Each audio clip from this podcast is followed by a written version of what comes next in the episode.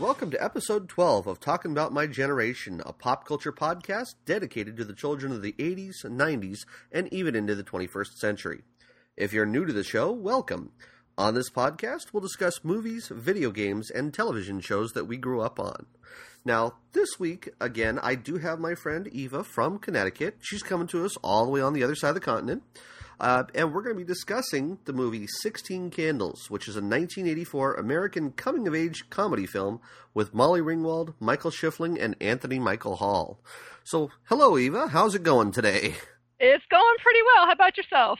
Ah, it's going. It's going. We'll see how things go progressing throughout the day here. exactly. I, I, I do want to tell everybody that we we had originally tried recording this yesterday, and we got about we got about 20 minutes in the call dropped and stupid ass me i thought i was recording everything else after that. And for some reason my call recorder within skype died on me. So oh. we're having to re-record the entire show all over again. So hopefully we give hopefully we give the 110% that we did yesterday today for this. So i hope so. we'll see what happens. So oh. let me go ahead even let me let me have you jump in because i have to say that this movie here it was an okay movie for me. It was not one of my favorites from the 80s, but I understand why everybody can see why everybody would like this movie. So why don't you mm-hmm. tell me a little bit about what you thought of this movie, your memories of this?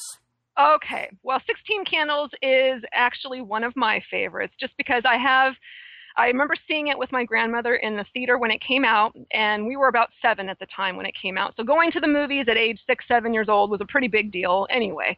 Um, but, you know, it was I still remember going to the theater and seeing it, and just even though I wasn't into boys at that point, um, I really liked Molly Ringwald, and I li- I was fascinated by you know the teenage relationships, the dynamic there, um, and I I just thought it was a really cute, charming story, and I was I gravitated to the music and the sound effects and the the plot, the storyline. Um, and yeah, I still, you know, I've probably seen it a hundred times since then, um, just over the years, and it's one of those movies to me that I can watch over and over again, and because I have a fondness for it, it, it doesn't get old to me. Um, and I pick up new things. In even preparing for this podcast, I picked up on things like little trivia bits that I didn't pick up on when I was a kid or when I was watching it as a teenager. So I love the movie you know that's that's one of those things with with it. When you start watching these films and you watch them again for the second or third time, you yeah. start seeing all sorts of stuff. And even oh, when you come back and watch it 20 years later, you start going, "Oh, this person was in that and this uh-huh. and that." And you start seeing the ties. And it's really kind of nice to be able to do it that. It is. It is. And yeah, looking at it from a different set of an older set of eyes, it's just like, "Oh my gosh, I totally missed that as a kid and now I get it." You know? It's it's really neat. And that that this is one of the movies that does that for me. I do have a fondness for it. Well, I do want to talk a little bit about the cast here, since since we were talking here just a second ago about how we saw these people and recognizing them and some of the other things that they've done since then. Uh, mm-hmm. Uh, this movie, Sixteen Candles, was kind of a breakout for a lot of people, and it was in in some cases for some of these actors, it was a high point for their career. Yes. Uh, whether by choice or by you know by them just being bad actors or something. Uh, let's we'll go ahead and jump in here. We'll start with the very first person here of Molly Ringwald. Uh, she played Sam Baker. Uh, mm-hmm. and she's actually done quite a few other films, uh, especially John Hughes films, who were kind of continuing along in this John Hughes spotlight for him. Uh, she was in The Breakfast Club. She was in Pretty in Pink. Uh, she she has done uh, other TV shows. there was a show back in I want to say the the early '90s uh, called Townies that she was on on ABC. Uh, mm-hmm. And then, of course, more recently here, her most current role, uh, she's played. Um, well, she's played a woman who was kind of. Uh, she wasn't sure of herself at first. Uh, mm-hmm. She got married. She had some kids on the show, uh, and then she kind of discovered after after her husband left her that, hey, you know what? I'm really not interested in, in men, and kind of discovered that she was excuse me, kind of discovered that she was a lesbian on ah. uh, the show Secret Life of the American Teenager on ABC Family. Huh. So, kind of one of those things. Out. You know, my wife was watching it, and I'm looking at. She's watching it the other day, and I'm going. I'm looking at the woman. I'm like, that looks really familiar. My wife goes, "That's Molly Ringwald." I'm like, "What? Wow. That's her." yeah, uh, so she's from what I understand, you know, she was cute back in the day, but I think that she's not aging very well. No, she she and Sarah Jessica Parker from about the same era. They've Yes. kind of gotten into that whole horse faced look, and you know Oh. it is it's not pretty. oh. You know, I, I you know, and hey, if there are people out there who love her, her husband or whatever, you love her. God bless you. You're, you're a better man than I am. Uh, now, next one in the line here, I the, Justin Henry. Uh, he Mhm. played Mike Baker, which was Sam's uh, Sam's little brother. hmm Uh, I kept looking at him, like, God, this kid looks really familiar. Where have I Mhm. seen him before? Well, it Uh-huh. turns out that his very first movie role was uh, he was the little boy, and I forget. Please forgive me for my for my memory of uh, the name of the character in this, but he Mhm. played as Dustin Hoffman's son in uh, one of AFI's top 100 movies, Kramer versus Kramer. I never saw that. Yeah. Oh. Uh, he also he also played in the very first made for TV movie that Disney Channel ever did, uh, called Tiger Town, I'll be darned. and it was he was playing uh, he was kind of like he was kind of like Roy Scheider's Good Luck character, Good Luck Charm in this movie. Uh, Oh. the, what it what it was is that the Detroit Tigers, and this was back in '84 when the Detroit Tigers actually went on to go beat uh, the Padres uh, Mhm. for the 1984 World Series. So, Mhm. the, kind of being because I'm from San Diego, I remember that whole thing going on with the Tigers and the Padres going to the World Series, and that was you know that was a big thing back then. But uh, Mhm. basically, the whole movie was that you know. Roy Scheider, he was an aging baseball player. He was getting ready to retire.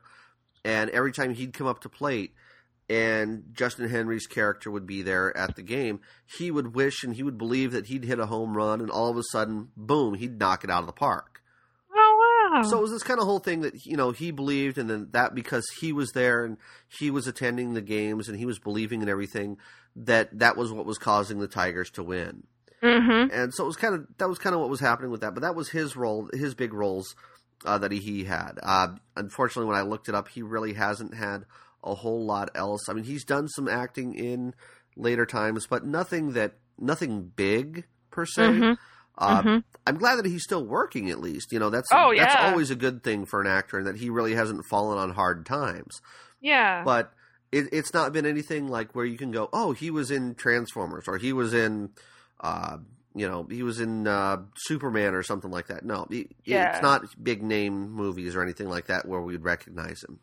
hmm So, um, next guy we have Michael Schoeffling who played as Jake Ryan, hmm and you know Jake Ryan. Well, how would you say? I mean, he was he was kind of like I don't want to say he was her boyfriend, but he was the guy that that uh, Sam Baker was lusting over. Yes. Know, I mean, she she wanted him, and it was kind of like okay, you know. uh, She got him in the end, but yeah. the whole movie was just her following him around like a little puppy and just really wanting him, which was sweet. well, his his pretty much his highlight role or highlight Yes. uh, movie was Sixteen Candles. Yeah, I don't know if he's done anything else, honestly. Uh, he did do a couple of things, but it was kind of like, oh, okay, I've done this and I'm over and done with it. I don't want to have anything more to do. Uh, hmm Kind of just he kind of just stopped acting after that. Kind of really move on to one of his passions, and he's been doing woodworking and carpentry uh, Yes. since then. You know, Mhm. he did Good marry a former model. You know, he ended up, and I'm happy for him that that's what I he am wants to do. too. So, Yeah. Uh, next character, next actor in this list of, cast, uh, everybody should probably recognize this name because he he's basically one of the major Brat Pack characters. Uh, Mhm. Anthony Michael Hall, who Yep. played uh, he played as Ted, aka Farmer Ted or the Geek, which I found out that the way that they listed him as this is that for the VHS version that they did, hmm he was titled as the Geek on the VHS version. Yes, he was. On the TV versions and the theatrical version, he was listed as either Ted or Farmer Ted. Oh wow. So it was kind of like, okay. So when I went to go watch it, uh, the version that I had, it's not the VHS copy, but it was like I want to say it was like streamed from Netflix or something like that. I forget where Yeah. exactly, but it listed it as being the geek. So I'm like, oh, this is obviously a rip off of the D the VHS version. You know, I'll have to check, but I think I have an old. I've had the DVD for years and years, probably when it first came out on DVD, and I think I think it does list him as being the geek. Hmm. Well, that'll How tell us where it came from. Exactly. Yeah, I've I've had it for years. So yeah, that's interesting that they they named him different things in the credits. now, Anthony, you know, Anthony has done quite a few other movies. Um, oh yeah. You know, I mean, he, he was in Weird Science, which is another John Mhm. Hughes film, which we'll cover later. Uh, he Yep. was in The Breakfast Club, again another John Hughes film we're going to cover. Uh, he was he was one of my favorite actors in this. Uh, he played an excellent role in this in this film. It just it was kind of a really shining star for him was that he played uh, Microsoft founder Bill Gates in the Oh. made-for-TV movie Pirates of Silicon Valley.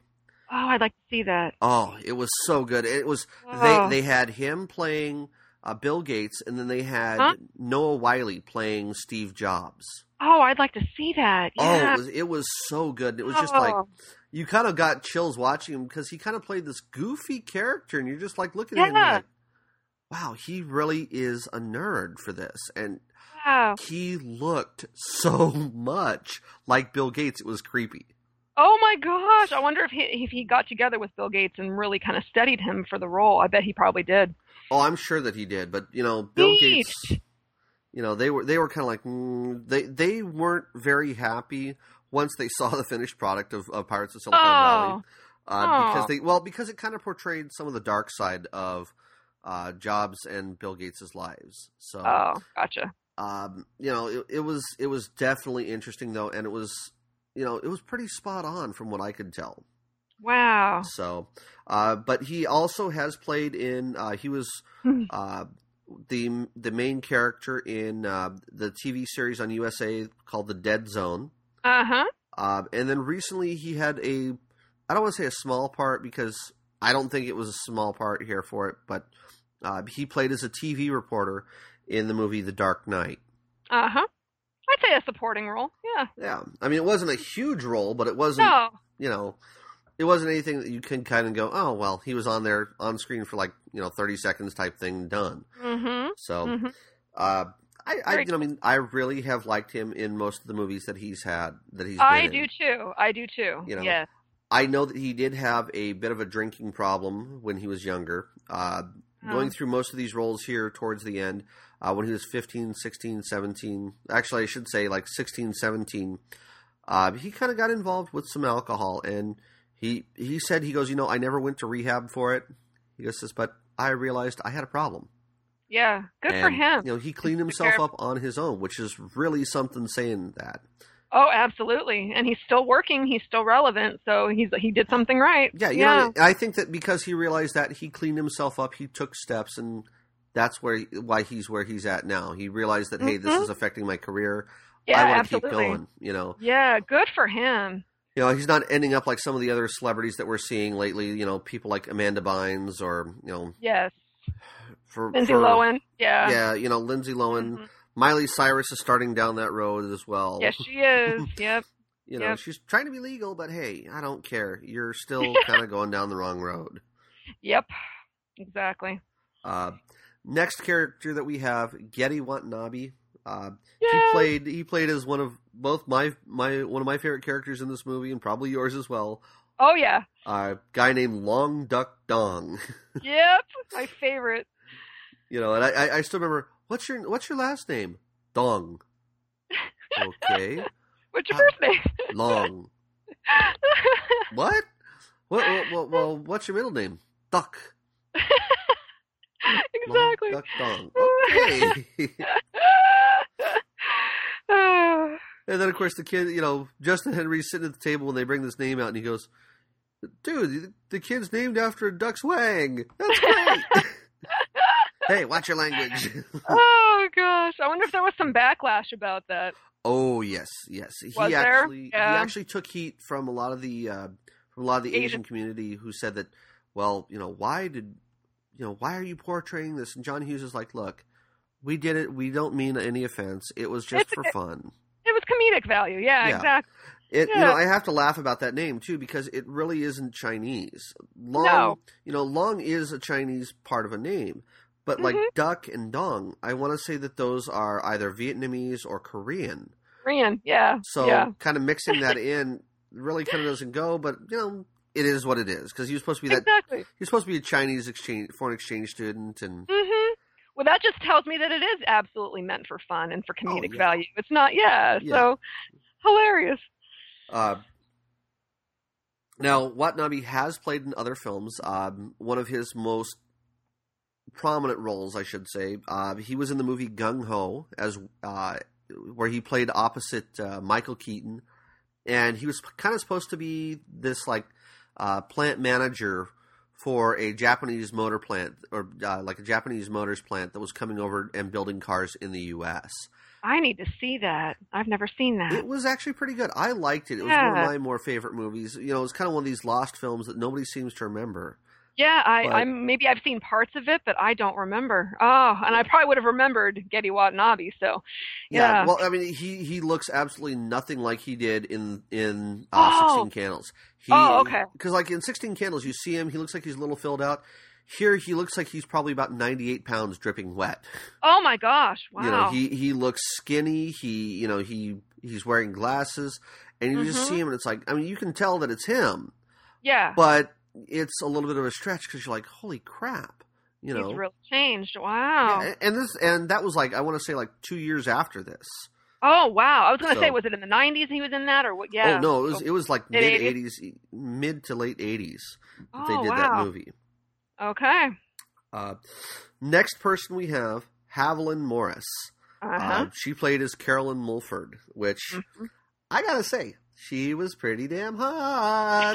she was, and I don't know if I, you know, she is one of those actresses that I don't know what else she's done. I can't place her anywhere else, but you definitely remember her from that movie. oh yeah, well hey, I remember her because I got to see her boobs. Exactly. I was just gonna say she's memorable because of the, you know, our introduction to her in the movie was the boobs. And of course, as soon as you see it, boing. Boing. I love the sound effects in this movie.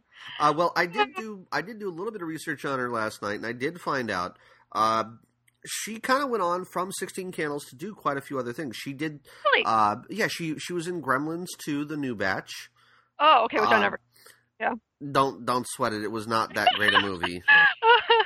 Uh, it was one of those sequels that really should never have been made. But oh God, yeah. uh, she was also in Home Alone 3. Uh, you know, that was another John Hughes film, but again, one of those sequels that really should have just stayed dead. Yes, I never saw that either. So. You're not missing anything. Oh, I tend to really stay away from a lot of sequels unless I've been told, oh, yeah, this is a really good sequel. You need to watch it. Yeah, So- I mean, there there are certain sequels out there that we know are just just as good as the first one or better, but it's few and far between. Yeah, Um, it really is. You know, Terminator Two. I have to say, I would hold that as good as the first one, if not better. I do like Terminator 2. You so, know, yeah, so the- there, there's there are certain sequels. Empire Strikes Back, excellent Uh-huh. sequel. You know, Yeah. so I mean, there there are a few out there that will that are held up there, but absolutely. uh, well, I did find out though that she also. Uh, you a soap fan? Mm, Um, I used to be, not Okay. as much anymore, but I did. I back in the day, I did watch a lot Okay. of soaps. Yes. Did you ever watch One Life to Live? Oh, occasionally. Yes. Was Okay. she on One Life to Live? She was Claire Baxter on One Life to Live. Oh, okay. I might have seen her then. Uh, Okay. she was also on As the World Turns as Bridget As- Lawson. Oh my goodness. You know, okay. Bridget Lawson was kind of a smaller role from what I saw. It was only about four episodes, four or five episodes. Uh-huh. But she was on As the World Turns, One Life to Live. She did seventy-five episodes. So Oh, I'm. You know what? If I could go back and see it, I probably would. I'd probably recognize her. I'll be darned. yeah, so a little bit, Very you know, a little bit of information that she has gone on to do other work. Uh, Yeah. she has gone from that blonde haired, you know, the blonde haired beauty look. Uh, Mhm. From what I saw, the last pictures I saw of her, she's gone to like a, uh, like a brunette, like a Really? redheaded brunette almost. oh, like an uh, auburn. yeah, Oh, good. You know, Wow. uh, personally, I liked her better as blonde, but that's me. You know, I've always had an affinity for blondes. Hey, uh, next guy in the line here, uh, who played as Jim Baker or Sam Baker's dad, uh, was Paul Dooley. mhm. Uh, he has a very memorable face. Yes, when you he does. see him, he you recognize him, but he's kind of one of these. He's kind of one of these character actors that you just kind of see him and you don't ever really have like a huge huge place for him. Uh, yes, he's done a lot of like bit acting and like you know roles in like TV series and yeah, I, I, I recognize him, but I don't remember his name. But I, I, I can place him like, oh, I've seen him somewhere. I've seen him somewhere, and he's done a lot of stuff. Yeah, well, he one of his big roles that I remember from the '90s was that he was on Grace Under Fire. Uh-huh. Uh, he was Yep. one of the foreman bosses on the show. Yep. Uh, he was also Judge Swackhelm on Private Practice. Yes. Uh, yes. He he was uh, he was also he did some voiceover where he was uh, the voice of Sarge, the army truck, uh, the little Uh-huh. army jeep in Cars and Cars Two. he was. That's right. Okay, That's right. Yes. and if you ever saw the live action version of Popeye, which had Robert uh, Robin Williams and Shelley Duvall, Yes, I did. Was he in that too? Paul Dooley played as Wimpy. Oh, no kidding. Yeah, I, I did not Oh. realize that, and I'm like, No. really? Wow, the guy with the jowls is playing as Wimpy. Okay. Okay. Yeah. Uh, so yeah, he was in that. Uh, moving on to some of our supporting characters, these are people that I kind of feel I have to mention some of these, but they really weren't that big of a character. They really didn't have a whole lot of screen time in some cases. Yeah. Uh, but we had John Cusack, who John was uh, Cusack. uh, he was Yep. one of Michael Anthony Hall's uh, geek friends, or Anthony Michael Hall's geek friends. Uh-huh. Uh, we had uh, Deborah Pollack, who played as Marlene, who Mm-hmm. she was really memorable to me because I always had to laugh at her when I saw her on screen because she was this athletic woman who Yeah. was like this big breasted giant. and for some reason, in every scene that I saw her, she was never wearing a bra.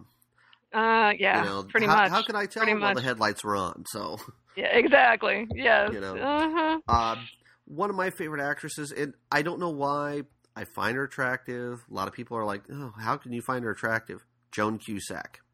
I think she's great. I You think know. she's attractive too. The only thing I don't like about her is like she does that whole lip thing where she like scrunches up her lips and like Yeah. you know. The facial expressions. Yeah. Please don't do that, Miss Cusack. It, it makes you look awful. It looks like you're constipated, but other than that, you look gorgeous. You know, I loved her when she was in uh, one of my favorite roles with her was when she was the dean in uh, School of Rock with Jack that was Black. great. That was a great movie. That and uh, In and Out, where she played, yeah, Kevin Kline's bride to be. Yeah, That was great. Yes, I love her too. you know, she's just she's a great character, and in, in this film, she really I don't think she said but all of you know two words or two lines in the movie if Yeah. she said anything. I But- don't, yeah, very very few words, but she was still memorable. Oh yeah, well, I mean, very... you see her on the bus, and she's got that neck brace on, neck brace throughout the entire movie, and she's leaning yeah. over to get a drink of water, and it sprays her in the face, and I'm just like, I love it. I know, love it. It's uh, awesome.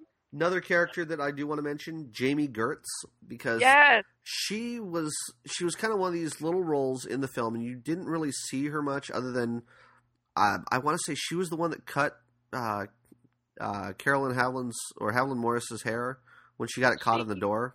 Yeah, she didn't cut the hair, but she was there, kind of like egging the the other friend on. Okay. And she, And yeah, they, they were both like drunk off their asses type Oh, thing. it was hilarious. Yes. Yep. But uh, she's been she was actually on Square Pegs back in the Yep. eighties with Sarah Yep. Jessica Parker, that I horse face love bitch. Horseface Bitch. I loved that show, Square Pegs. I remember we were in kindergarten when that came out, and I still remember coming home from school and sitting in front of the TV and watching that again because even at five, six, seven years old, I was fascinated by the teenage dynamic, the, t- the teenage relationship. You know, looking up to the older older kids and thinking they're so cool. And of course, I think that she and Sarah Jessica Parker played nerds in that show, but I still thought it was just really, really cool. How funny! Well, I Jami Gertz has also been most recently. Uh, she's been on ABC uh, for basically what I would kind of bill as being the the Coneheads for the 21st century. Uh, Uh, the TV show called The Neighbors. So uh-huh. if you guys have never seen it, you'll understand exactly what I'm talking about. but that's cool. She's still working. You yeah, know, yeah. absolutely. Uh, now, one last person that, that I have to mention because as soon as I saw her on screen, I instantly recognized her from other uh, from another film that she's done, very popular '80s film. Uh-huh. Uh, we have Zelda Rubinstein, who Zelda. she was the organist in the film. yes. Uh, Zelda Rubinstein, if you don't recognize the name, uh, she was with Craig T. Nelson Mhm. uh, and Heather Rourke, and she played in a very popular film called Poltergeist. Poltergeist. Yes. She was the medium who helped save Heather Yes. O'Rourke's character from the poltergeists on the other That's side of that portal.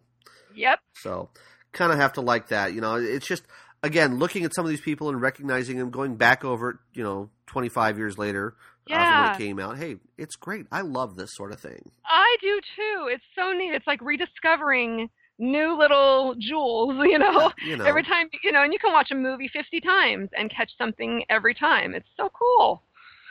So let's go ahead and delve into the plot a little bit, and I'll kind of let you take Okay. a little bit of this here, uh, since again Okay. this was one of your favorites. Yes, I, I love this movie. It's basically Molly Ringwald's character Samantha or Sam. You know, she wakes up. It starts off with her. She's turning 16, and I think that it's kind of implied that she just magically expects that it's just going to be a magical day and it, it, everything's going to go her way. And it, it turns out to be anything but.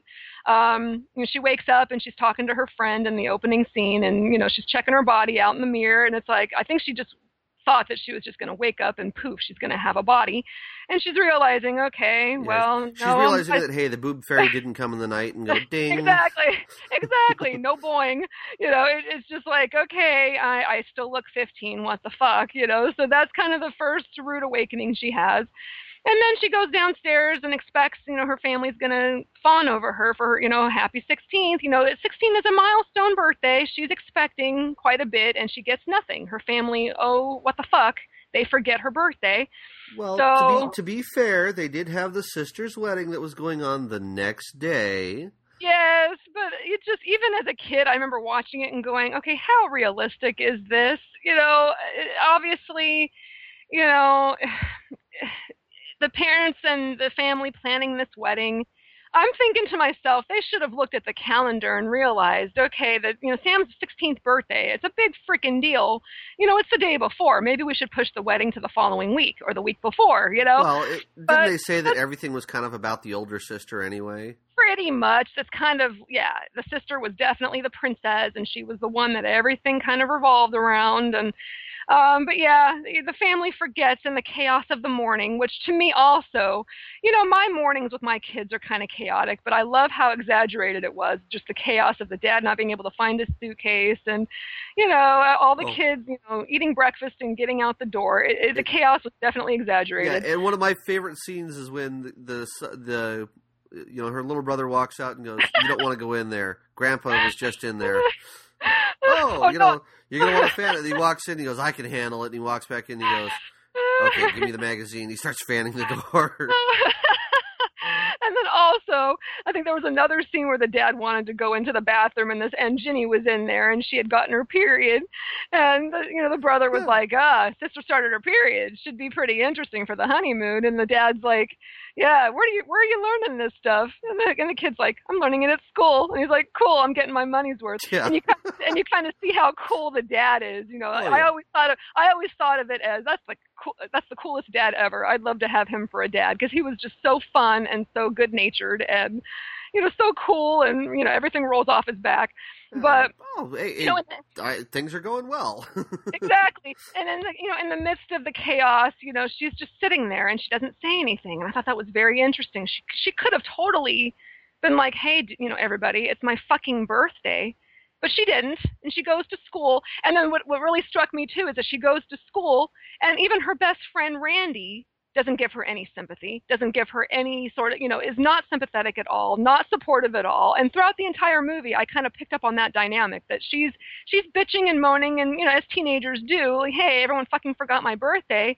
You know, my life is fucking shit. I, you know, I want to kill myself. Yeah. And the friend is just like, get over it, Sam. You know, what did you expect? You know, and every every time it, you know, it shows them having a scene together the friend is just kind of knocking her down and i'm just like this is so not a supportive friend you know? You know, sadly, that was like people in high school that I know. that's true. It's just like you know this poor girl is trying to get some sympathy here and trying to get somebody who understands you know and trying to you know? Well, I, I'm I'm going to say this, you know, because I've heard so many people who they start looking for sympathy, and I'm going to use the one line that I say all the time: If you're looking for sympathy, you can find it in the dictionary between shit and syphilis. There you go. So there's my bit. There's my bit about looking for sympathy. That's awesome. But you know, it just adds to the fact that her whole day, from the starting from the minute she got up and she doesn't have boobs, it just kind of goes downhill from there. She's going to school. She's having, you know, her friend's not giving her any sympathy. You know, she's having to ride the bus, and that you know she freaking hates the bus, and that that scene, the bus scenes are freaking hilarious. Oh, Um, well, let, let's not forget the note as well, because the note is Oh. kind of what kicks off the entire yes, thing. Yes, that's okay. Yes, the movie kind of starts off. It shows her talking to her friend, not getting any sympathy, and then she's yeah, they're in study hall, and she's filling out this fo- uh, this little sex quiz, and I love it. I don't know if you caught that, but it was misspelled. It was confidential, but it was spelled confidential. Oh yeah. So you kind of you kind of look at that and go, that's kind of cute. And she's filling it out, and then basically it's asking her who she would do it with if she had the opportunity to do it, and she writes down Jake Ryan, Michael Schoeffling's character, and he's sitting right behind her, so you see her kind of looking over at him and faking a yawn and, and passing the quiz to her friend, and he's watching this, and he's and he catches the note. And so I think that was initially what caught uh, Jake's eye, uh, you know, and kind of made him pay attention to Sam was the fact that you know he got this quiz and he realized, oh, she wants to do it with me. Um, I don't think that he would have really been interested in her had that note not been discovered. That I, I who knows. yeah. Um, but you know, he did know that she was kind of checking him out and stuff and was interested in him. But I think that that note was kind of the catalyst for him being interested in her. Um, and of course, the friend didn't get the note. Jake got the note, and he's asking around. He's asking his friends, you know, what do you think of Sam? And and the friends really aren't all that impressed. And I have to interject with something here.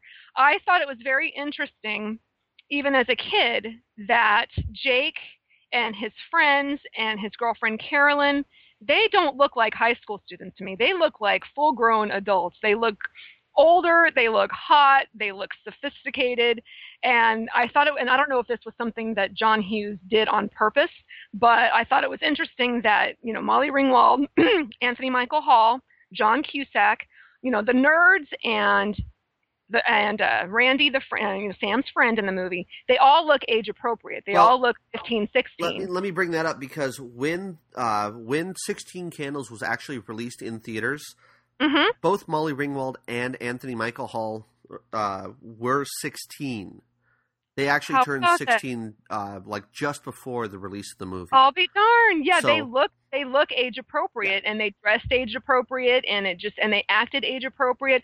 To me, I'm watching this and what really struck me was I'm like I'm sorry, Jake and his friend, especially you know, in the weightlifting scene, Mhm. they look like in, they're 20 something. Well, They don't, and, you know, and Carolyn, 20 something. They, and I don't know how old they were in the filming of the movie, but I don't know if it was like a, a miscast or if Well- that was intentional. it was it was intentional. And what happened is that uh, that line there that Sam has about Caroline when she says Caroline must have flunked like nine grades or something because of her mature figure for a high school student. That's student. right. Uh, That's right. in actuality, Haviland Morris was 25 years old during filming. oh, I did So, not know. that okay. hot body that we see, yeah, that's a 25 year old's body. Uh, absolutely. Michael and I- Schoeffling, who played as Jake Ryan, he was 24 at the time. So again, Oh, older okay. cast, you know, playing, Uh, trying to uh. play the role of, of high school students and Yes, which is very common nowadays. But back then, even as a kid, I'm like, oh my god, these are adults. They're not. They're not teenagers. What the heck? But maybe it was, yeah, like you said, it was intentional to kind of set, you know, to show, okay, these are the rich, sophisticated, popular kids, you know, the glamorous, you know, popular kids. And then here's Yeah. Sam. And I happen to think that back in the day, Molly Ringwald was actually really cute, um, and she was very pretty. But she was somebody that I would say, you know, could walk into a room and was not really overly noticeable, but she had kind of a quiet beauty about her, you know, kind of understated. Yeah. Um, and to me, you know, now it's unfortunate she hasn't aged well, but you know that might have been something too that John Hughes was trying to capture was that okay, you know, you know, in theory, would Jake's character really have been interested in Sam? Maybe, maybe not yeah. you know he he was hot enough to get to, to attract the Carolyns and um he really you know he went for Sam and that was interesting to me and even Anthony Michael Hall you know he did a great job playing the geek um but yeah it was they were very age appropriate Yeah, uh, and I have to say, I really, I really did like them for this role. The casting I for that, too. Hughes did an excellent job for casting those two for that role. So it was Absolutely. just it fit. And abs- and even like the dynamic between in Sam's family, like her older sister Ginny, she was kind of the blonde bimbo, kind of Carolyn type, self-centered, um, me, me, me, very uppity. Um, and I thought it was interesting too that even in Sam's family, you know, here's Sam just kind of being ordinary, you know, and her sister is like drop dead gorgeous bimbo, you know. um, I thought that was very interesting too that there was all these characters around her that were more significant, seemed more significant. If that makes any sense. Oh yeah. But but yeah, definitely I think the note was the catalyst to get Jake on her radar um, and he was starting to get fed up with Carolyn's antics anyway, and her self-centeredness, and her, you know, being shallow and partying all the time. Everything and, about me, me, me type thing. Yes, yes, he was starting to get, and you can kind of see that even from the get-go. You know, he, yes, he's rich. Yes, he's you know hot and sophisticated, but he there's something really likable about his character. Um, and you see, okay, he's not just this pompous ass. He's not this jerk. You know, he really does want you know love and it kind of sets him apart from Carolyn right from the get go. So um, as the movie progresses, you know, you, there's like a, the grandparents come for the wedding, and there's oh. some. Oh the, God! The, the, the grandparents are just hilarious. Oh my God! I was just watching this, and just and my daughter was watching it with me, and she's like, "Oh, the cheese factor in this is hilarious." Well, now with so the grandparents, with the grandparents showing up, we do have to mention what happens to poor Molly Ringwald you know, when, when her grandmother Oh. walks up to her and oh, sees oh her. God! Oh yes. I'll let you go ahead up. and tell that. Oh God! Well, yeah. It, going along with how horrible her birthday is, she comes home from school trying to get away from everybody because it's just been a shitty day. And what you know, she runs into her grandfather, and they're having a little exchange, and it's pretty funny. And then the grandmother comes in, and they're talking about her boobs, and she's just like, oh, you know, rubbing it's which is hilarious because earlier in the day, you know, she's commenting that she doesn't have a bod, you know. So then they're like, oh, she's getting her boobies, and they're so perky, and so I need to get my magnifying glass, and they're like fawning over her boobs, and then the grandmother feels her up.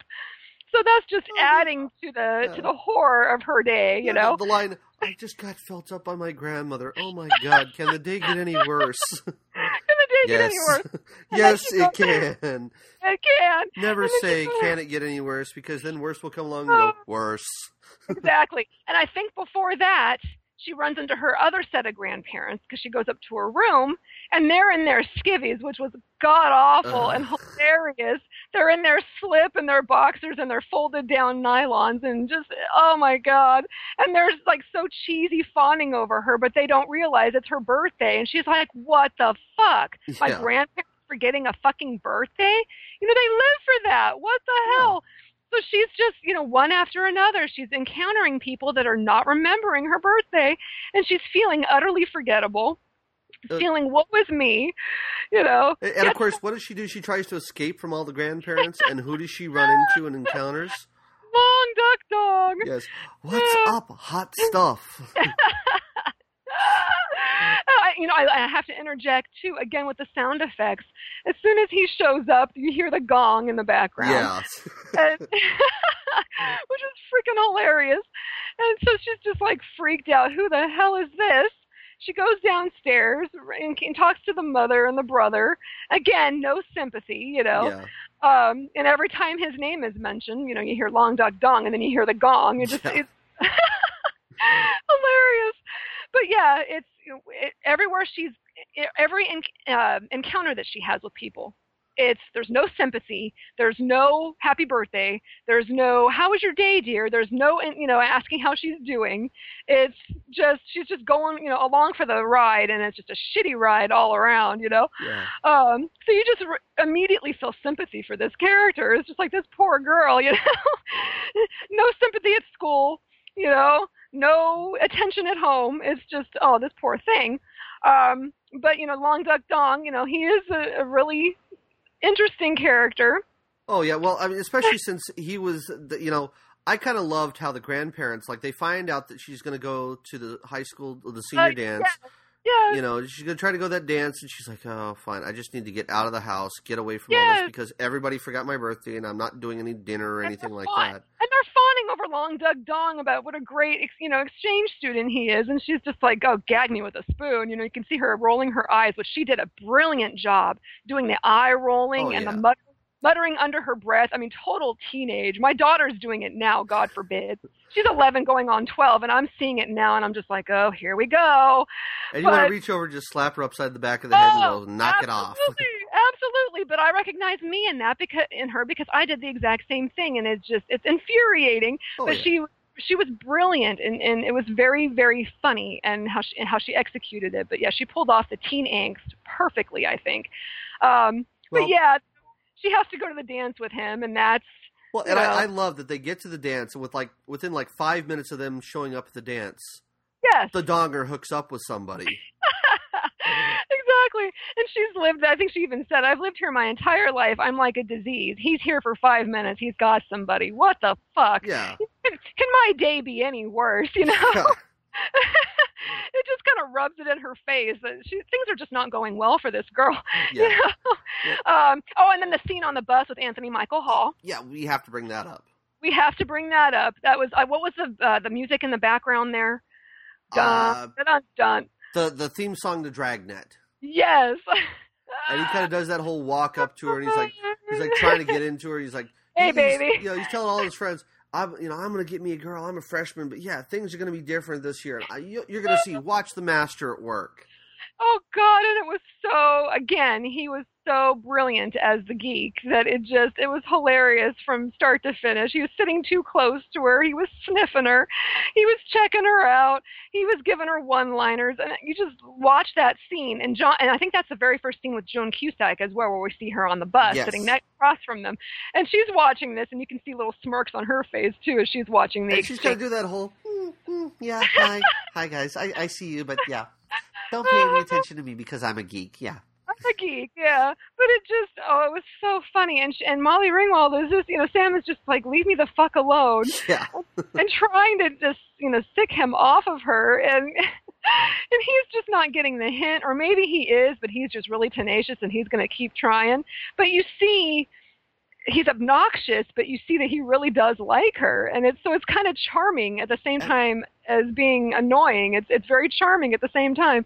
Um, and you know, I don't think he was overly obnoxious. I think he No. was. I, I think it was kind of like, look, I'm, you know, I'm just this freshman who's a little horny, and I really want to have a girlfriend, but, you know, was very well done. It was very well done. His character, I, I liked it right off the bat. I'm like, yeah, because he was not so over the top that it was like, ugh, get off the screen. It was very, it was very well done, and her reaction to him was very well done. You know, oh yeah, she basically looks at him and says, "Go to hell." go to hell.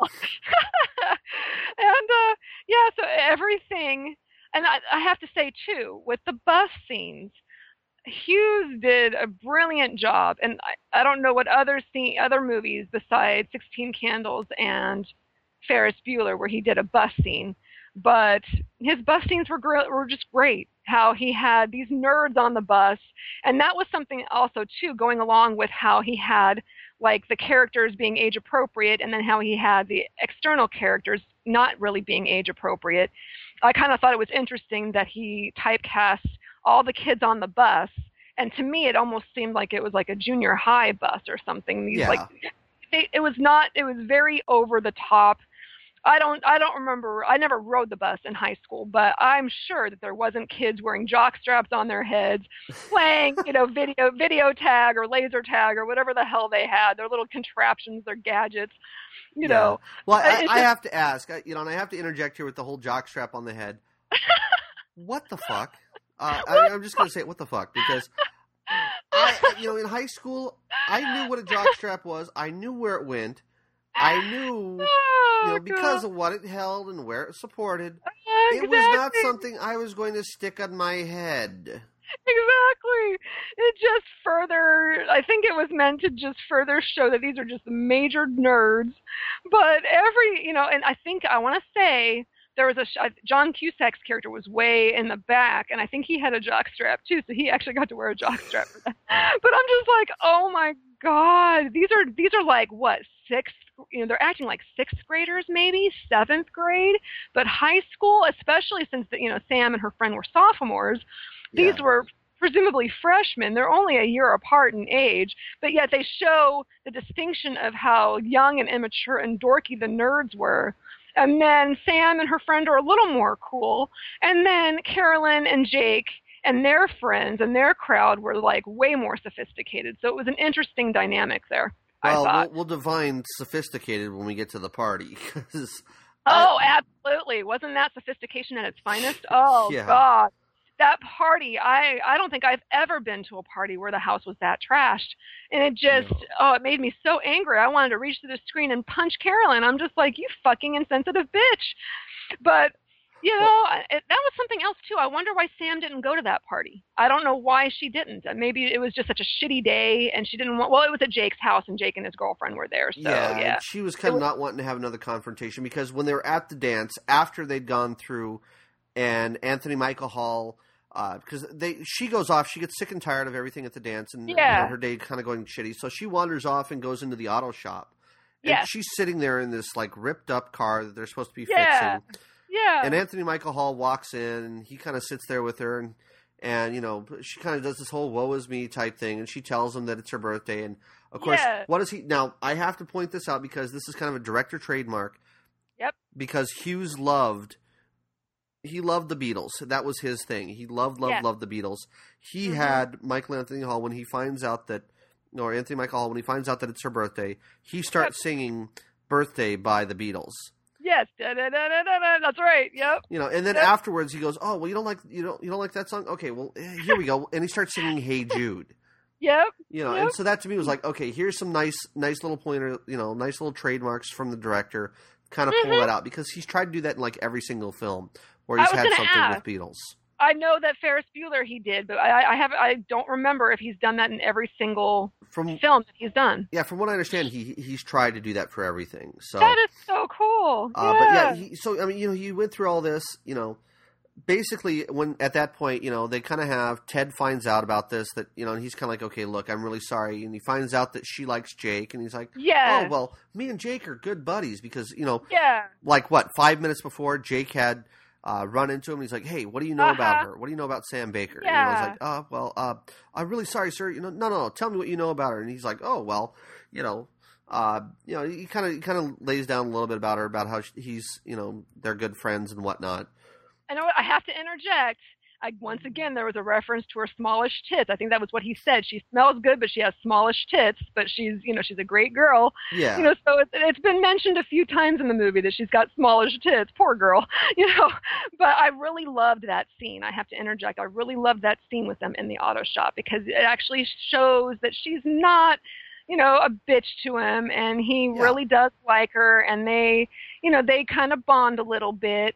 And because you know he did, t- you know, even though and I, I thought it was really sweet, he really liked Sam, but yet when he found out that she liked Jake, he kind of put that aside and helped her get Jake. And I thought that was so, even as a kid, I thought that is so big of him. That is so, you know, that is so sweet and, and so respectful. And you don't see that very often. Um, and it was memorable to me, even at a young age, that wow, he really likes this girl enough to let her go with Jake. You know, how well, now sweet. he did have because of all that, he did get her to do one thing, which ended up being one of the most memorable scenes in the movie. oh yes, oh yes. Okay. For those Yes. who have not seen this film, this is the scene I'm talking about. You may have seen clips of it. He gets her Uh-huh. panties. That's And right. What does he do with her panties? He takes and he shows all the nerds and geeks. he charges them a dollar to come into the boys' bathroom oh, to see that he's gotten her panties as part of Oh. the unlawful carnal knowledge. That's right. And you know what? That was very big of her to loan him her panties because I think I think that was kind of her way of kind of paying him back for helping with Jake. Okay, sure, I'll give you my panties. And the implication there being that it's going to be, you know, who knows? I mean, the, the rumors could have started spreading like wildfire, but she was willing to put herself out there and risk that. That hey, you know, she and you know, Farmer Ted slept together. So she was willing to put herself out there, even though it was not true. I found that to be very cool of her as well, that she was willing to help him out by giving her his pan, you know, her giving him her panties, you know, in exchange for him telling her about Jake liking her and asking about her. So I, I really, really liked that scene. That was and yeah, the panty scene was hilarious in the in the in the bathroom. That was, and, and of oh course my that God. does come back to bite them both on the ass the next day because Yes. she finds out from a friend who her brother or something like that. paid a uh, dollar to see the panties. Yeah, and so I was like, oh my god! And then of course she's flipping out. What? Oh my god! But you know, that's interesting too. That in the progression of how the, things are playing out, you know, the note the, or the sex quiz is what started Jake's interest in her, and then as the movie progresses, and although and from her end she's having the, just the most god awful day ever in her interactions with people, but uh, on the other side of it, you know, you see the interaction with her and the nerd, you know, and, and Yeah. Ted, and then she starts realizing, okay, he is asking about me. Maybe there is something, you know, maybe he is interested in me. So there's a little bit of hope going on there. But it is interesting that behind the scenes, it's playing out, it's working out, even with all the little hiccups, for them to get together at the end. And I, I loved how it played out. Um, and yeah, I think after the dance, which I have to say, that dance was just hilarious. I love the 80s soundtrack. I love the music in, in there but you know ted like you know embarrassing her by dancing you know trying to get her to dance with him and doing that god awful dance and then his, and then his nerd friends laughing at him pointing at him and ha ha ha you know what a dumbass you know he tried so hard to get sam to like him and it Yeah. just it didn't work but then you know it, it does work out because you know sam gets jake in the end and then he gets carolyn in the end which we'll we're working our way there but Oh yeah. uh, but what else was memorable? I'm trying to think. Um, the bus scene, uh, the dance scene, um, the party, the party. yes. Okay, that was. I watched that even now, and I'm just like, oh, that house was absolutely trashed. And what had happened was Carolyn had just said, I just invited a couple of friends over. Is that okay? And then, of course, as things tend to do, it spread around like wildfire, and everyone left the dance to go to this party, you know, everyone except for Sam. So that house was just filled to the brim, and it was absolutely destroyed. And I just, and he was pissed off. You could see just from Oh, the yeah. get, he was absolutely livid. And she's so blitzed, she doesn't even know. Um, but Well- even Long Duck Dong being there and Marlene being there, and th- there's some hilarious things that happen there. They're lifting weights and drop it and falls through all Oh, the floors and everything. Oh God, oh God, yeah, the just uh, pizza on the record player, you know, bubbles coming through the air vents, you know. The, the Li- you kids know- wearing wearing the mom's fur and pearls. Oh God, yeah, I just oh, and then yeah, he, and she's drunk, but or Carolyn's drunk, but yet she's trying to get Jake's attention, and he's having none of it. He's just fed up, fit to be tied, and I thought it was interesting too because nowadays you'll see party scenes with teenagers and you see a lot of you know sex. You'll see the kids going Yes. off in bedrooms and having sex. And in this movie, they didn't. It was kept pretty clean. You see that you saw the Right. debauchery. You saw how they were just acting just completely, you know, obnoxious and crazy and drunk and you know drinking and you know the thing you know, all the stuff going on but there was no sex and, and that struck me well, and, now and, and I thought that was kind of funny because Jake, when he wanders off to go into one of the bedrooms, he goes upstairs Yes. to a bedroom. He picks up, and, and this is a huge plot hole for me. That bugged the hell out of me. was that he walks up and he goes upstairs, pulls out their yearbook, finds Sam's picture, uh-huh and then apparently from that picture somehow he gets her phone number and calls Yes. her. Yes, which I the only thing I can think of is that maybe the yearbooks there at that school maybe they did post their numbers. I don't I I've never heard of that, but it, I guess it is possible. Um maybe they had a school directory in the back of the yearbook or something, but yeah, that is kind of a plot hole. How did he get her number? I it is kind of a weird um and then of course calling so late and the fact that they're you know the circumstances being what they are with the wedding and the grandparents being in Sam's room and they, and they're you know they answer the phone and there's a funny exchange there where they tell Jake off and he, you know now in real life I don't know if he would have really continued to pursue her after getting told off by the grandparents.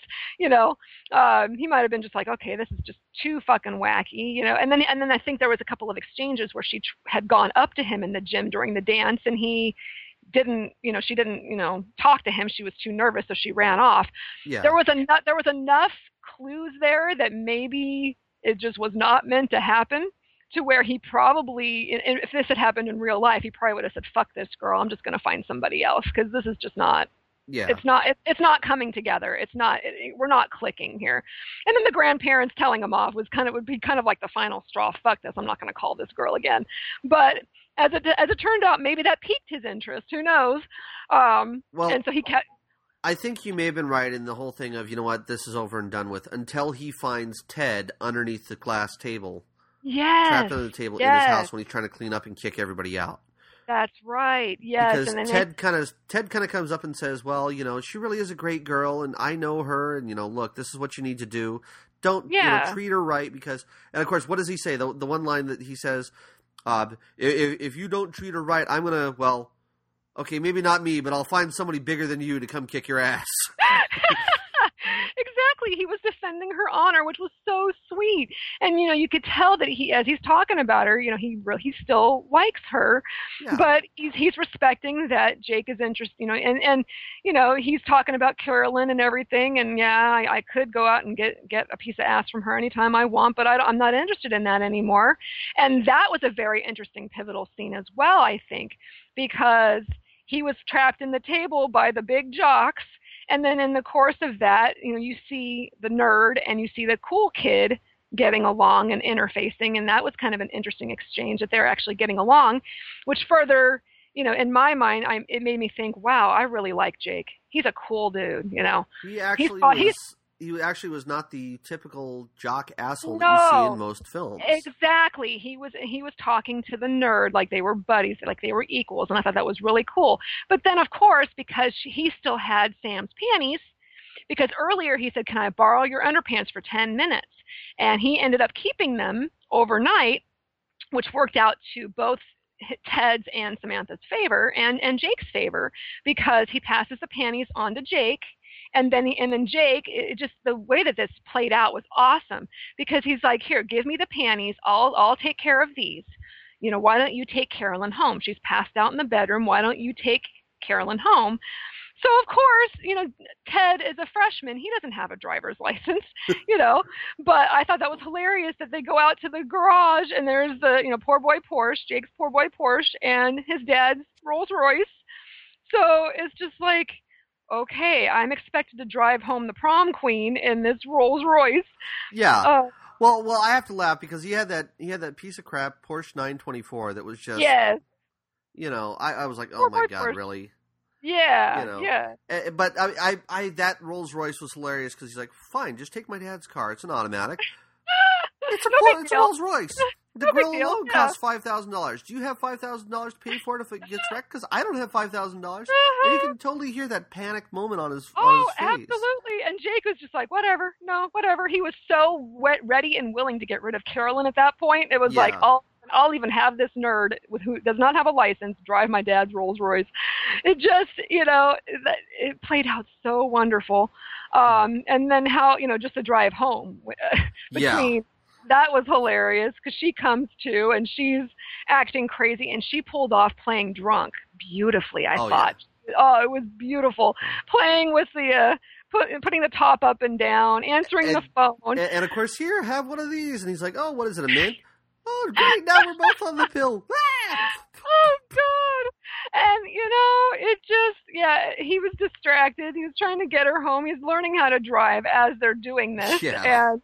And then cra- I think he crashed into a like a garbage can or something, and ended up Yeah. getting off the road.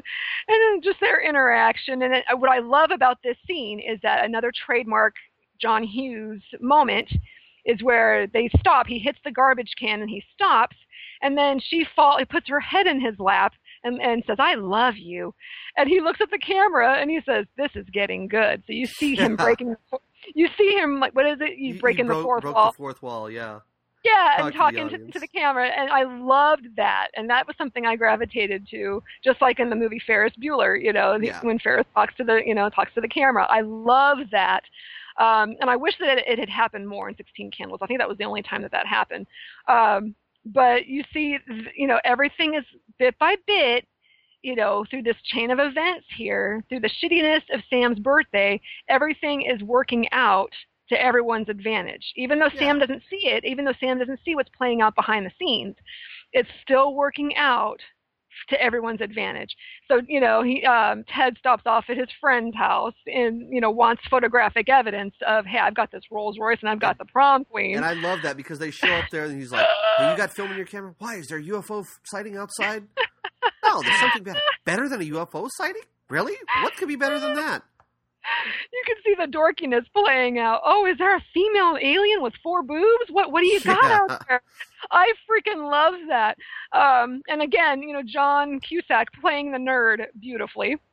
Um, you know, but yeah, when they go to, you know, they go to all this trouble to set up the camera equipment to get this picture of Ted and Carolyn in the Rolls Royce, and it doesn't work out. They get like a part of Ted's head like or the, something. The top half of his head, and you can see like his eyes. That's about it. Exactly, and it's just, it's so hilarious.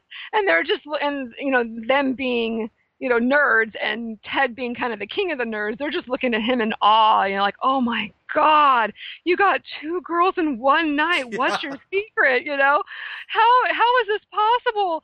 Uh, you're you're interfacing with Jake Ryan, and you got his dad's Rolls Royce. You know so you know that just you know plays out even more for Ted because hey, I got my nerd friends thinking I'm the shit, you know.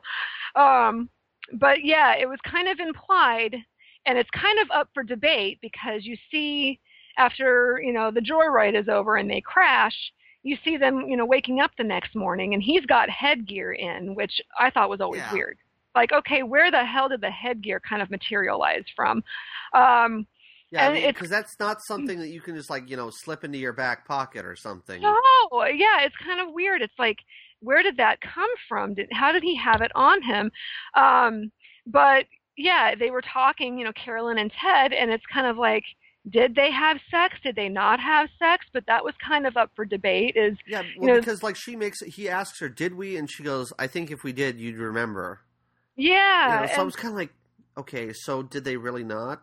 I kind of like to think that they did, just because Carolyn being the kind of wild partier, you know, drunk off her ass, kind of loose girl that she was, I kind of felt like, yeah, they probably did. And especially because I did really kind of want him to get some. He was complaining all the movie about how he's never bagged a babe and how he's never had sex and he's still a virgin. And so my, my thought watching it is I really want this to have been the case for him. I really want him to have got it on well, with the prom queen. See, here's the thing is that I, I, I have to say I think that it was the opposite. And the main reason for it is that Ted hmm. was very respectful of women. True. I mean, the yes. fact that he was yes. respectful of Sam Baker, and you know, he's yes. doing everything that he can. So, I mean, I kind of want to believe that he wasn't that way, just because yeah. it was more of a chivalrous type of thing. That's so, true. Yeah, and I mean, you did. I agree. You're right because you did see them. They were both still fully dressed. There was no obvious signs of sex going on. And, and that was the other thing is that when you see that sort of stuff, when you know people have had sex, it's it's pretty obvious. Cause like you'll see like a bra laying here, or you'll see Yeah. the shirt being disheveled and the hair sticking Yeah. every which way. I mean, that's the way that they always make it out to seem like oh, the sex was completely wild and everybody was just kind of like being thrown here and thrown there and all over the yeah, place. You know, exactly. A lot of disarray, and there was not. Yeah, he had his headgear in. They were fully dressed. You know, I so yeah, maybe it was the the combination of him being respectful, ultimately, and not, and then of course them not having obvious, not being obvious. I think that might have been Hughes's attempt to let you kind of make your own conclusion there yeah. uh, about that. But yeah, I always like to think that they did. But even if they didn't, at the end, you know, obviously she she was still into him. You know, she woke up in his arms and thought it was really sweet, and he was just like, oh, I, you know, just being himself, and it Yeah. paid off. You know, he. Um, he's used to getting shot down. He's used to the rejection. Sam rejected him. You know, he's used to being, you know, put off and hit, you know, hit, you know, and get away from me. You're a nerd. So for the prom queen to actually have enjoyed being with him. It was it was a huge perk. Yeah, Um, and, and then of course Jake and you know Jake does come up and see Carolyn Uh, and Ted together, and, and like she kind of sees him. They kind of have this whole mutual breakup moment. yes. And it was uh, it was nice because it wasn't this huge fight, and it was kind of like, hey, we, No. you know, he kind of let her off because he had Sam that he wanted to go chase after. You know, Sam Yeah. at this point still wasn't a sure thing, No. but you know, Carolyn's kind of like, you know, Jake, I'm sorry I've been an ass, and you know, really, I I think that we're better off seeing other people, and yeah. you know, it was actually a good breakup moment. It really was a good breakup moment, and I think too, like you pointed out, that when she when they were uh, when they had woken up when they um, after they crashed and the next morning and they're like where are we? Where are we? And and she had said we're across the street from my church. Yeah. and i yeah it was and like you had point out, pointed out yesterday it was that i believe that probably was the church that sam was actually going to be at for ginny's wedding. Yes, and Uh, and uh, we have to kind of mention the wedding scenes because there Oh, it was hilarious. I mean, to oh, start off, all the parents going together to get into, you know, all the cars, different cars to drive over there, and then of course seeing Yes. Long Duck Dong laying on the lawn with the dog pissing on him. know, uh, oh you know, God. we have to bring that up. And Oh, then, of God. course, you know, they go through all this and they're leaving. They're trying to get over there. And, and Jake is still looking for Sam Baker at this point, And he goes to Yes. Sam's house, knocks on the door, oh my favorite scene you know, and, and Long Duck Dong answers the door. Where are they?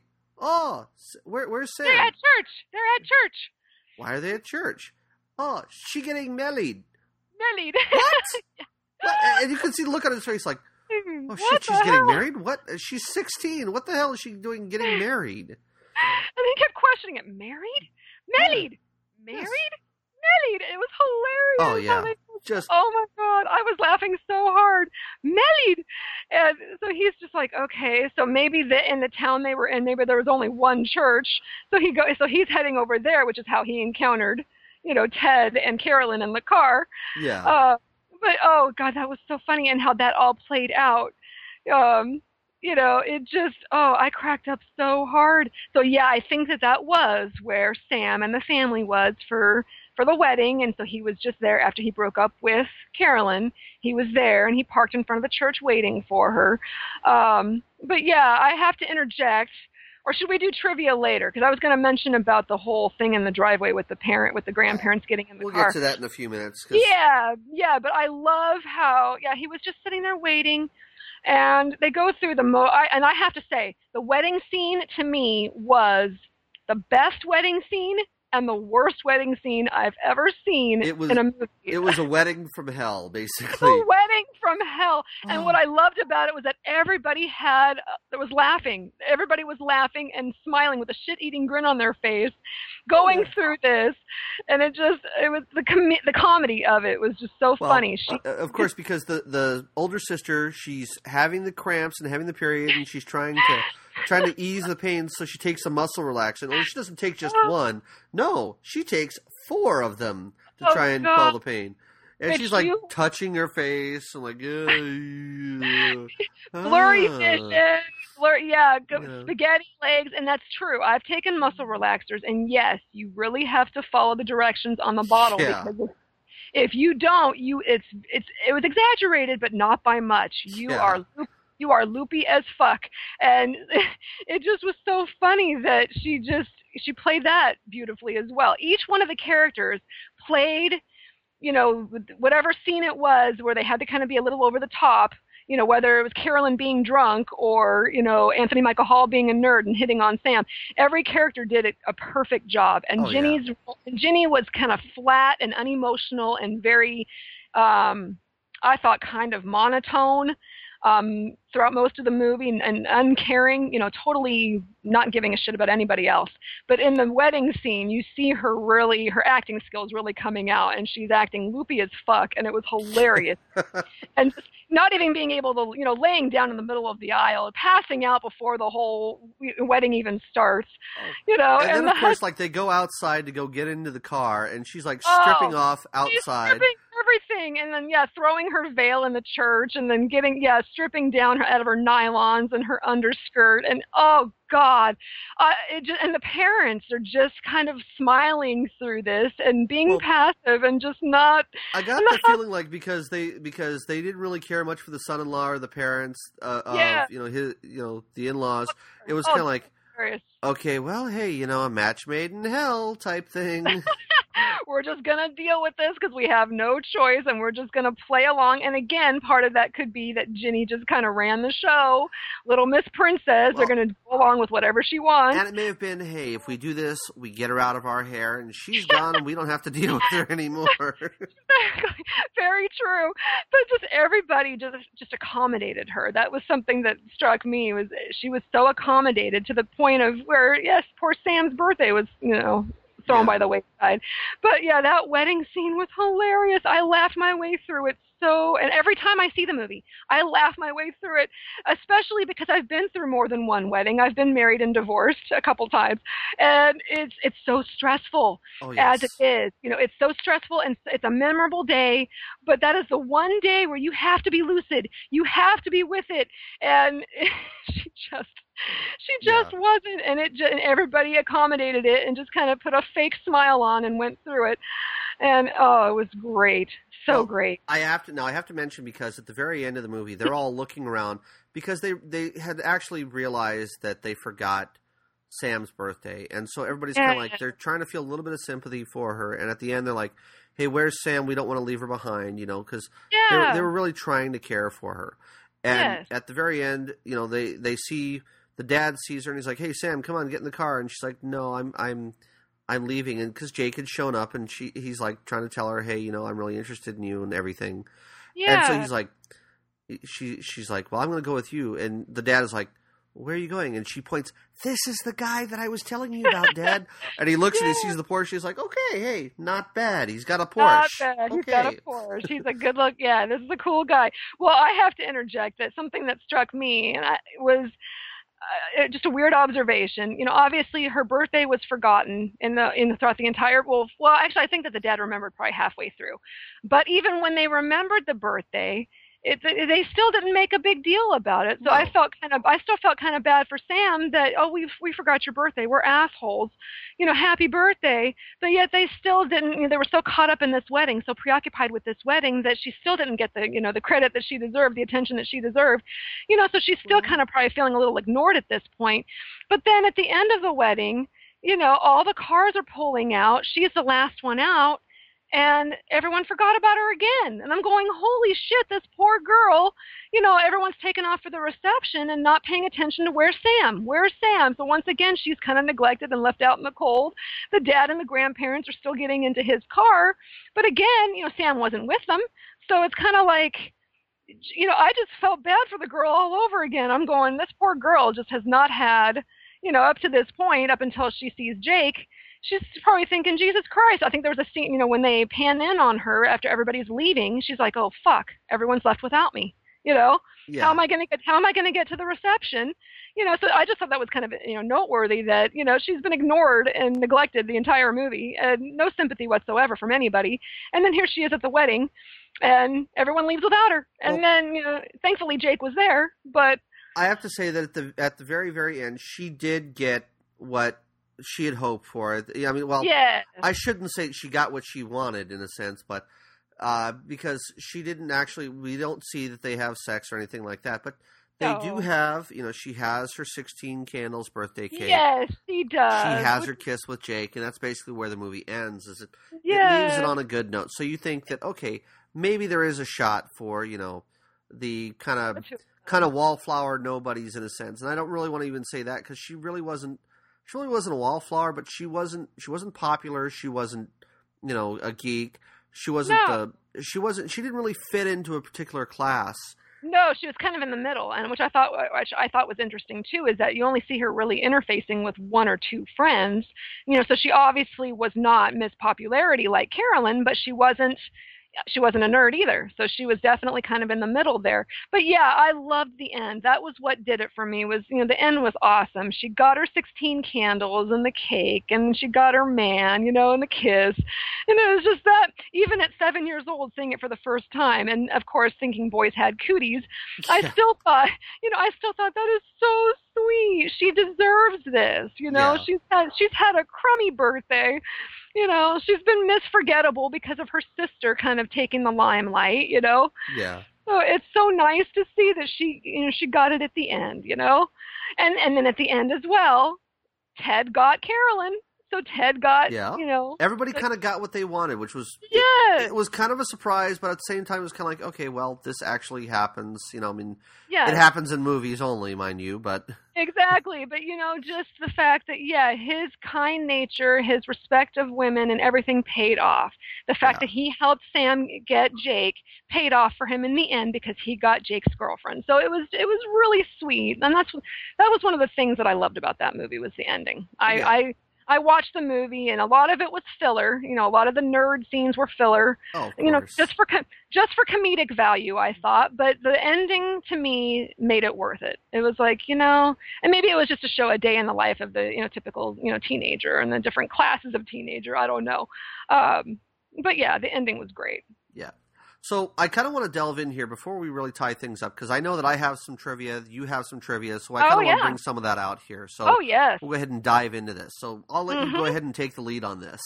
Okay, um, let me see. The first bit of trivia. Um, I pay attention to vehicles and license plates.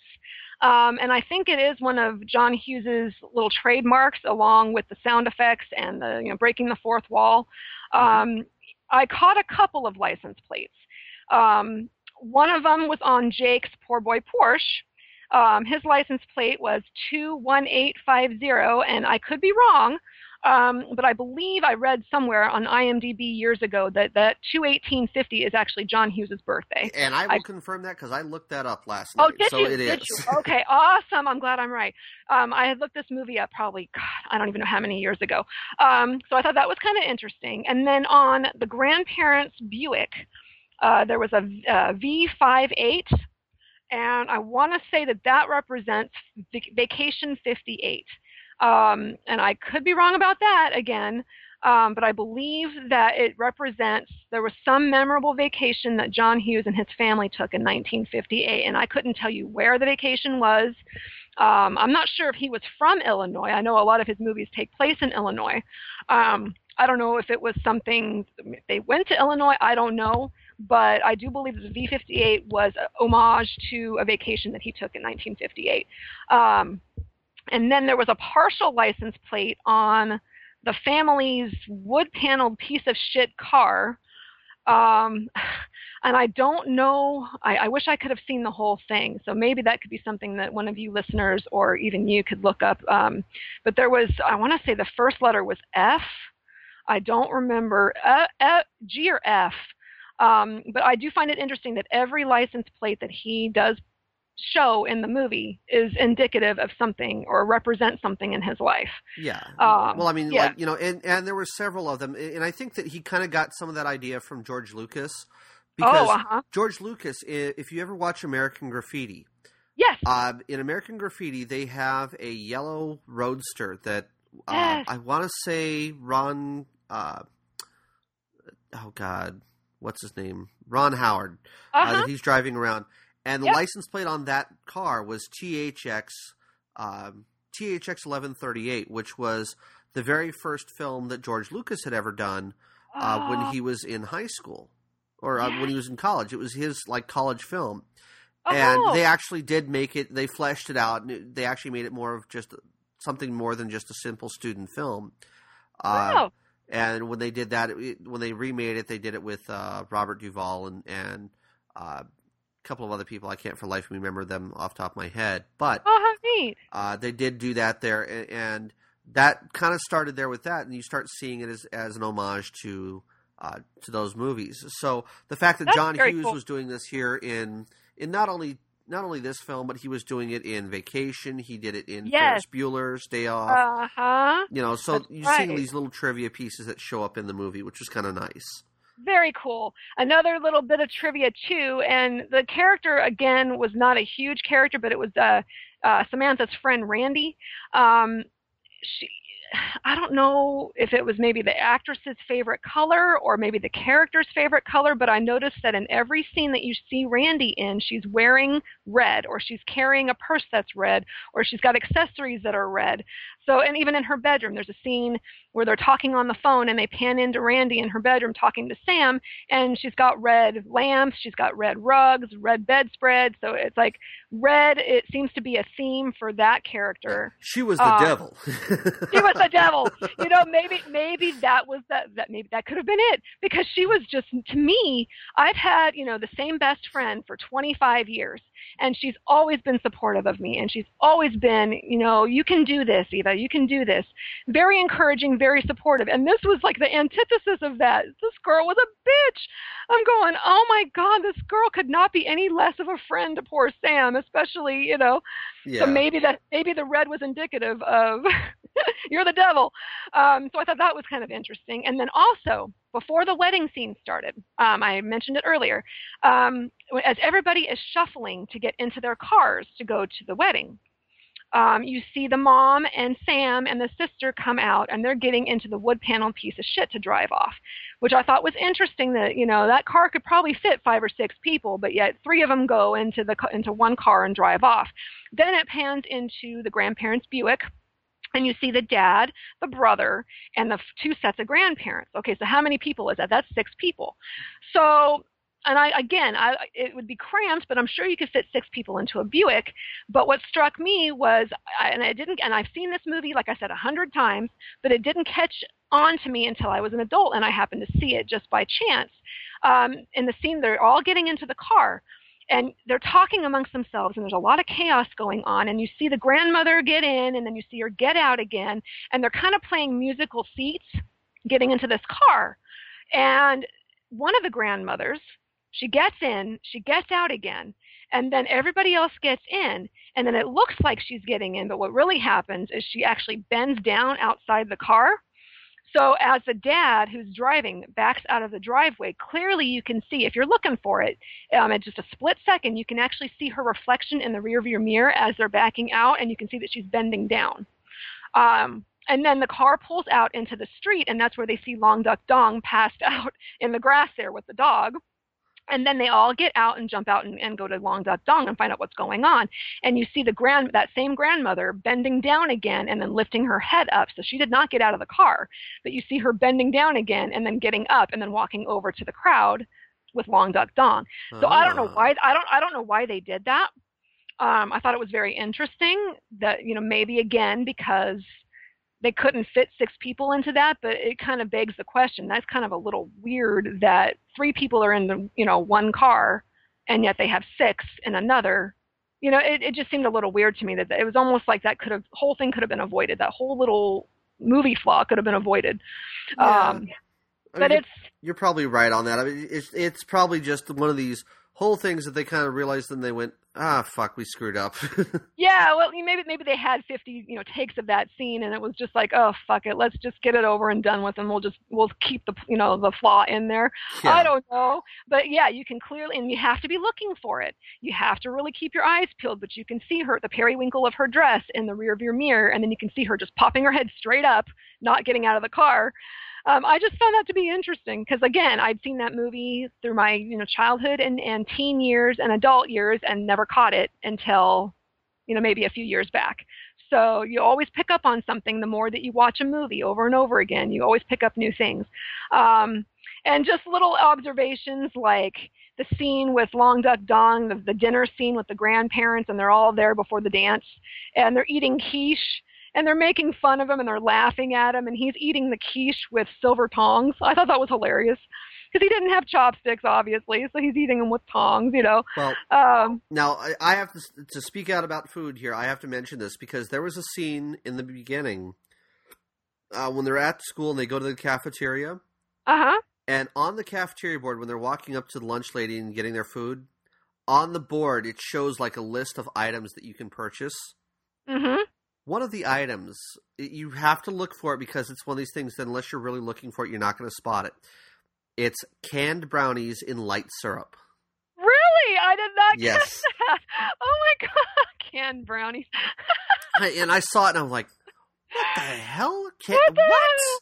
you know oh, and i mean like you funny. see stuff like you see stuff like smile and hugs you know free hugs free and it's like okay that's creepy that is hilarious. I I loved also how like in the study hall scene with the sex quiz, you see they show the teacher there and he's looking bored as hell, and then you see the words "total idiot" with an arrow pointing down at him on the chalkboard. Yeah, like you he's know, completely oblivious. oh yeah, whatever. You know, little things like that that just kind of caught you know catch your eye, or the you know the misspelling of the sex quiz. It was you know confidential rather than confidential. You know, just little yeah. things like that. Canned brownies. I totally missed that. I'll have to look for that next time. You're gonna be making your daughter watch and go, look, look, look at the sign. Look at the sign. What does it say? but yeah, I just I love movie trivia, and I can't really think of anything else. Oh, um, I happen to notice, of course, being a child of the '80s, I loved the fact that when Sam goes into the kitchen to talk to the mom about Long Duck Dong and the brother's in there sitting at the table, he's eating pretzels and drinking a, a Coke out of a bottle. I was like, oh, Yes. I love, you know, I little things like that. I miss Coke in a bottle. So I- I think even my my daughter mentioned that. She's like, what is that? Oh well, we have it down here. I, I, I have to say this is something that we have a lot of down here because people have started noticing out here in California that uh, if you buy Mexican Coke, if you buy it because it all comes in a bottle, the Mexican that's Coke right. is made with cane sugar. It's not made with corn syrup. Oh, So there's a lot of people buying it, and you can actually taste the difference. It's it's a little bit sweeter. It's different taste to it. Yeah. Oh man, I gotta try it now. I just So- it, it was a bit, little bit of nostalgia. It was like Coke in a bottle. Oh my god! I would but I would suggest if you want to look for stuff like that, go look at like if you have a Bevmo out there, beverages and more. I Try might. them up. Try hitting will- them up and look. Oh, that'd be so cool. But you know, I just I love little you know throwbacks to like even like the you know cordless phones that look like shoe boxes Oh and stuff.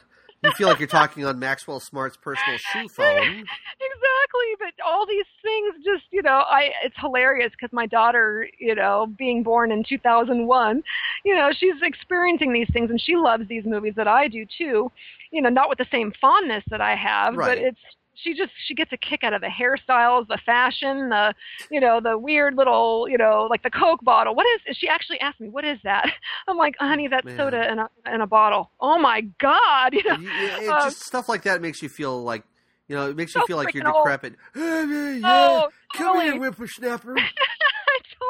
totally. We're 36, but it just, oh, and she's told me, Mom, you're so old. It's like, thank you so much, dear. I really Yeah, appreciate Thank you. Come here, let me slap you upside the head, kid. Exactly. But yeah, other than that, I can't think of any other trivia. Oh, other than the sound effects. I love the sound effects in this movie.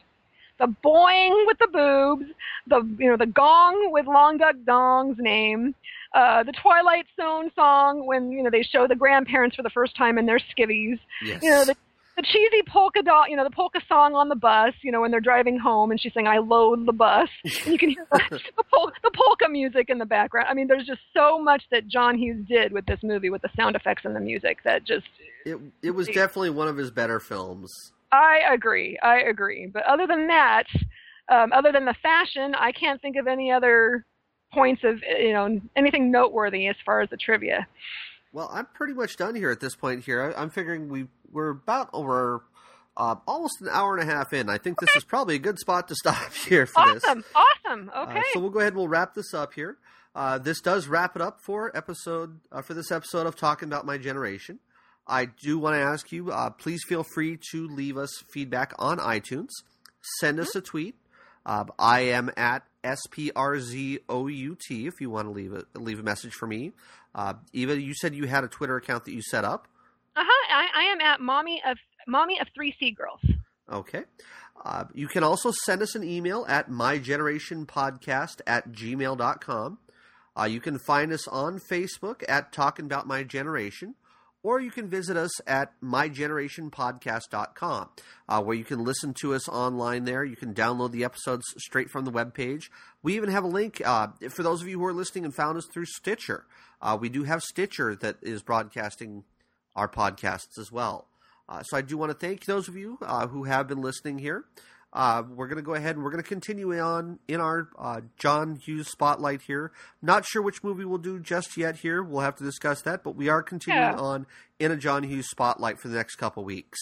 Maybe Breakfast Club. We could do Breakfast Club, Weird Science. Yeah, I mean, I know there's there's so much, and we'll have to talk about it off air. So Yes. uh, but I'll go ahead and sign off for this episode here with uh, the song 16 Candles.